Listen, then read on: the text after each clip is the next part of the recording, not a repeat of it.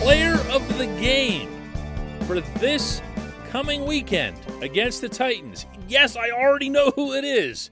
It's Robert Spillane. Good morning to you. Good Friday morning. I'm Dan Kovacevic of DK Pittsburgh Sports, and this is Daily Shot of Steelers. It comes your way bright and early every weekday if you're into hockey and or baseball. I also offer up daily shots of Penguins and Pirates where you found this. Spillane, number 41 in your program, number one in your heart, because he has to be, because there's no way around the Steelers beating the Titans this Sunday at Heinz Field without Spillane being at least a major player as part of that defensive front. Yeah, he's coming back off a knee injury, hasn't played since November 28th. But someone at some point has to stop the other team from running the football. And I'm not yet seeing who will do that up front except Cam Hayward. And the easy solution when it comes to Cam is to not run where 97 is, which is what most teams have done in addition to doubling, even tripling Cam. Who's going to be the one who supports Cam on that line? Who are you trusting? Isaiah Loudermilk, the fifth round rookie? Are you trusting Carlos Davis, who will be back from a long injury absence of his own? and hasn't really achieved anything in the NFL yet? Are you trusting Isaiah Buggs, who couldn't practice yesterday because of an injury? Are you trusting. Well, list's getting a little short, isn't it? Chris Wormley, you could throw in there. Uh, you know, you would be able to throw Montravius Adams in there. He's been okay at this, except that he's now in COVID protocol and his status is unknown. So you're looking at the second tier. And within the second tier, you're definitely not looking at Devin Bush or Joe Schobert. Buddy Johnson was able to get some snaps. Marcus Allen was able to get some snaps. They're not going to be your answer either. It's Spillane or bust. Because this is what's going to happen on Sunday. The Titans aren't going to try to fool anyone. They'd be fools if they did, as Keith Butler himself acknowledged yesterday with this beautiful line. If I was looking at us, what would you do? I'd run the ball too. Even without Derrick Henry blowing people away back there, the Titans have run the same offense in his absence. They're still emphasizing running the ball. They're using D'Onta Foreman, who hasn't been great, but he had 101 yards against the Patriots. And even though New England, to an extent, allowed Tennessee to run the ball that day, instead, you know, the way Bill Belichick likes to take away one component, they they went after Ryan Tannehill and made sure that he couldn't do what he wanted. There's no such thing now as an NFL team that isn't a threat to run the ball through the Steelers endlessly and at will. That's how far this has fallen after six straight 100 rushing yard performances against. Oh, and by the way, the one before that was 96 yards by the Browns. So, you know, somebody could have fallen forward and we'd be talking about seven in a row. This stuff hasn't happened in Pittsburgh in forever. But it's happening now all the time. And if there are answers afoot, I don't see them. I don't see them other than Spillane. This portion of Daily Shot of Steelers is brought to you by Point Park University. Choose from nearly 100 career focused programs leading to bachelor's, master's, and doctoral degrees. Choose when and how you'd prefer to do that studying, whether it's at Point Park's gorgeous downtown Pittsburgh campus, whether it's online, maybe a flexible hybrid format would work best for you. Find out more about all of this at pointpark.edu. I mean, look, there are gimmicky things that you can do too. You can put a bunch of people in the box. You can just say, "Listen, I I'm loading up here. I might not trust any two defensive linemen to support Cam, but I'll trust 3 or 4 I might not trust any inside linebacker to even want to make tackles. but I can trust this number of guys, or I can bring Terrell Edmunds up closer to the line of scrimmage since the safeties seem to be the most invested parties behind the line of scrimmage when it comes to wanting to make tackles. In big parentheses here, by the way, Minkah Fitzpatrick didn't get anywhere near the credit he should have, I feel, for his performance in Minneapolis. Remember, one of the knocks on Minkah when he came, there weren't many, but this was one, was that he couldn't tackle or, you know, was reluctant to tackle or whatever. Minkah was amazing with his open field takedowns of Dalvin Cook. End parentheses. If you're relying on your safeties to be your main run stoppers, this is how you end up where the Steelers currently are. I wouldn't mind seeing the coaches, particularly Keith Butler, make some kind of significant adjustment that at least opens the game and sends the message look, these things you saw on film, they're not going to happen for you today. You're going to have to try something else. This is what Butler had to say uh, in general about fixing the run defense. All of us get stuck. All of us have got to win our individual battles. I mean, the old cliche about 11 guys doing what they're supposed to do and stuff like that is really true. You know, it's not something coaches just use it's, it's something that uh, that's got to happen for us. We got to win the individual battles, and part of the individual battles is getting off blocks. How do you get off blocks? We use the same technique we've always used since I've been here, and it's worked for a lot of other people. Uh, it hadn't changed now.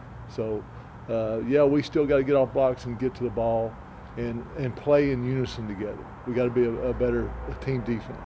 I'm there too, man. Fix the dad gum thing.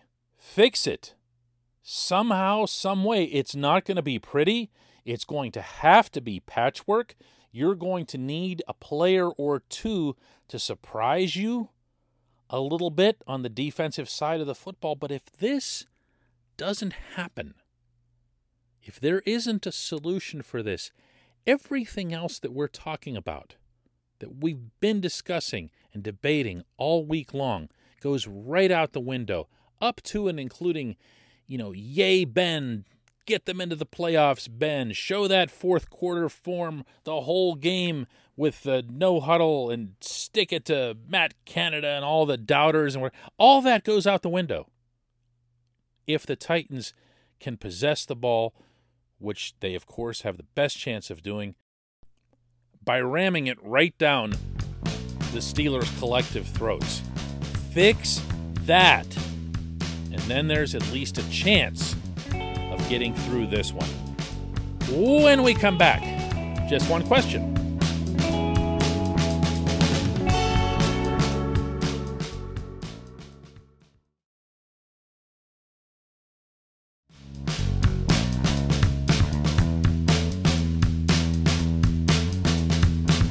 Welcome back. It's time for just one question, and that's brought to you always on this program by the personal injury law firm of Luxenberg, Garbett, Kelly, and George.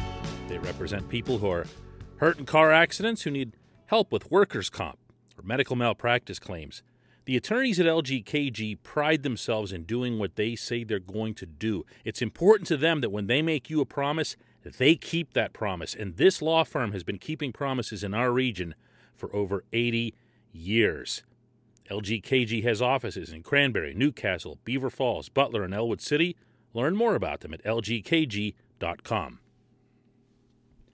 And today's J1Q comes from Tom, who asks How was Melvin Ingram a problem, but Chase Claypool is not? Easy answer Mike Tomlin handpicked Claypool. That's it.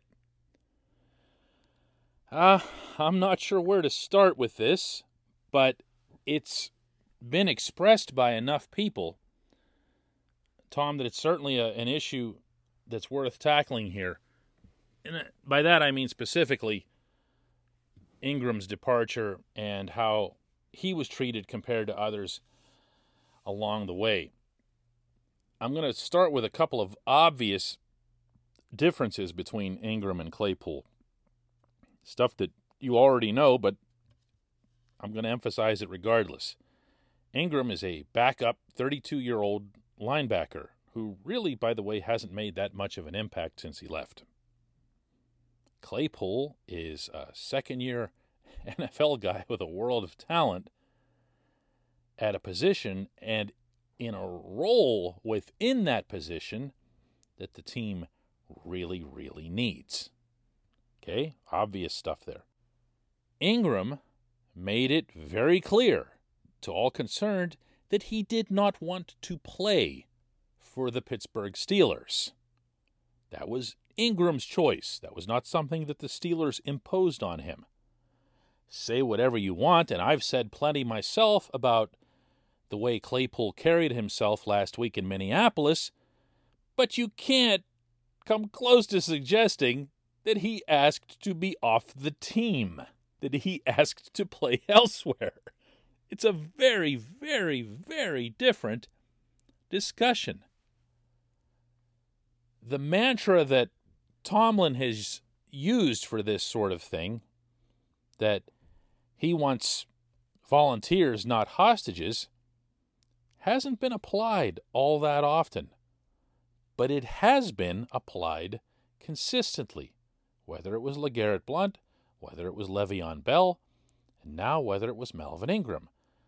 The only difference between those three guys is that Ingram was a 32 year old backup linebacker, and everybody's still fussing about him, it feels like.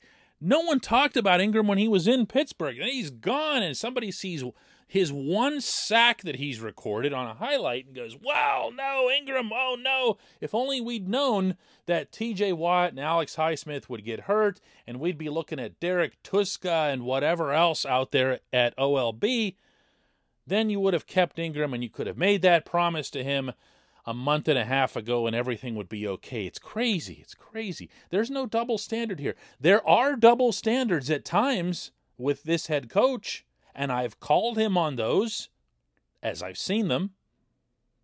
But this one doesn't apply. It just doesn't. This, when this team starts disintegrating performance wise, these are the types of things that come up. That's normal. That is not something that's unusual to Pittsburgh or Pittsburgh fans or whatever. It happens everywhere. We will look for personality type reasons for why a team isn't doing the way we would expect. This football team on this Sunday needs to tackle the other team's ball carrier. I don't believe that it's going to be a whole lot more complicated than that. I believe there are other layers that need to be part of it. The offense still needs to pitch in, you know, a little bit. I think it's becoming increasingly capable of doing so. Although that's going to be tough too, because the Titans are really, really going to get after it up front.